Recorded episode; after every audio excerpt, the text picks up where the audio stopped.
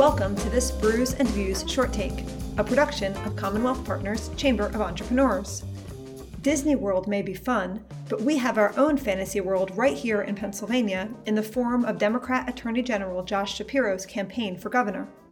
Commonwealth Partners political director Jeremy Baker recently had an op ed in Broad and Liberty diving into Josh's Wonderland and explaining why it's one fantasy we should all hope never becomes reality.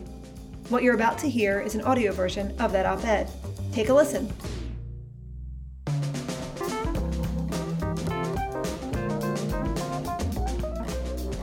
If you've ever been to Disney World, you know the suspension of disbelief that descends the moment you enter. Main Street, USA has not a speck of dirt. Talking mice are the norm.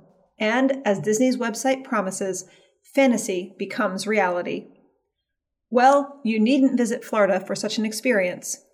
We have our own fantasy world here in Pennsylvania in the form of Democrat Attorney General Josh Shapiro's campaign for governor. In Josh's Wonderland, reality bends to imagination, and Shapiro is the hero who single handedly saves the day. But while Disney World is filled with eager visitors having a great time, Josh's Wonderland sells a fantasy while Pennsylvanians suffer. Take the opioid crisis, for example. Shapiro gave himself a Disney worthy spotlight for his $1 billion settlement with three major opioid distributors and one manufacturer. This was part of a $26 billion nationwide settlement. You know who didn't applaud? District attorneys and fellow Democrats Larry Krasner of Philadelphia and Stephen Zappala of Allegheny County. Instead, these DAs sued Shapiro. They accused him of selling out Pennsylvania residents who could get much more through separate lawsuits their offices had brought against drug companies. But even as members of his own party cried foul, in Josh's Wonderland, he was the hero of the story. Then there's Shapiro's elaborately staged press conference touting his sweeping grand jury investigation that discovered more than 300 pedophile priests in the Catholic Church.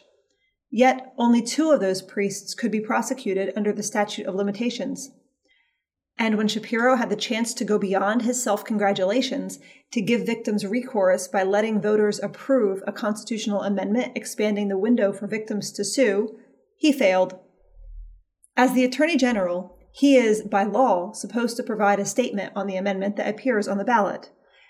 But being too focused on grandstanding, it seems he neglected to follow through with our former Secretary of State, and the amendment never made it to the ballot.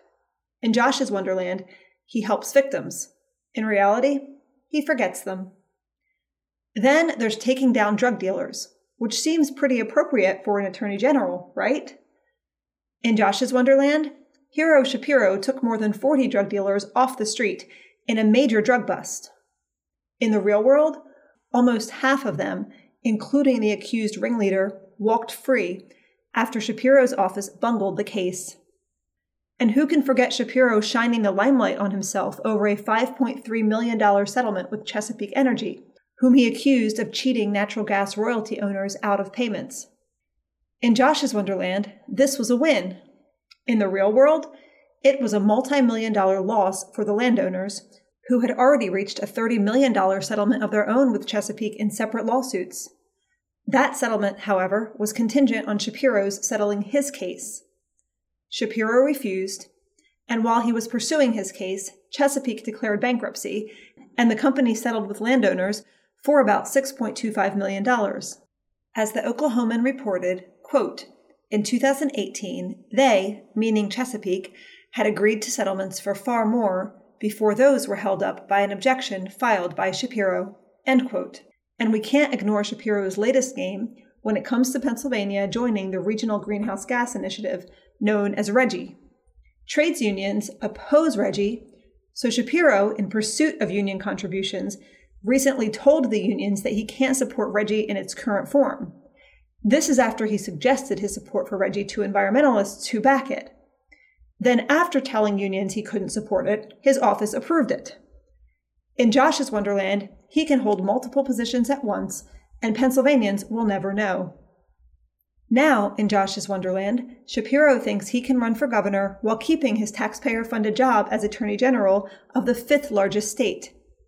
He recently said there's, quote, not a chance, end quote, he'll resign his post to run. Of course, he'll readily resign if he wins. After all, he's resigned every political office he's held midterm for another office. He bolted from the State House midterm in 2012 to become a Montgomery County Commissioner. Then he exited that role midterm in 2017 for Attorney General. If he's elected governor in 2022, he'll ditch his job as Attorney General. And of course, no one questions his presidential ambitions. So he'd likely jump ship on Pennsylvania for the national stage at the first chance, too. Visiting Disney World is fun, but ultimately, we know fantasy and reality are different. In his self constructed Wonderland, Josh Shapiro has yet to recognize this truth. Instead, he continues to lavish praise on himself and fantasize about holding higher and higher office. That's one fantasy we should all hope never becomes reality.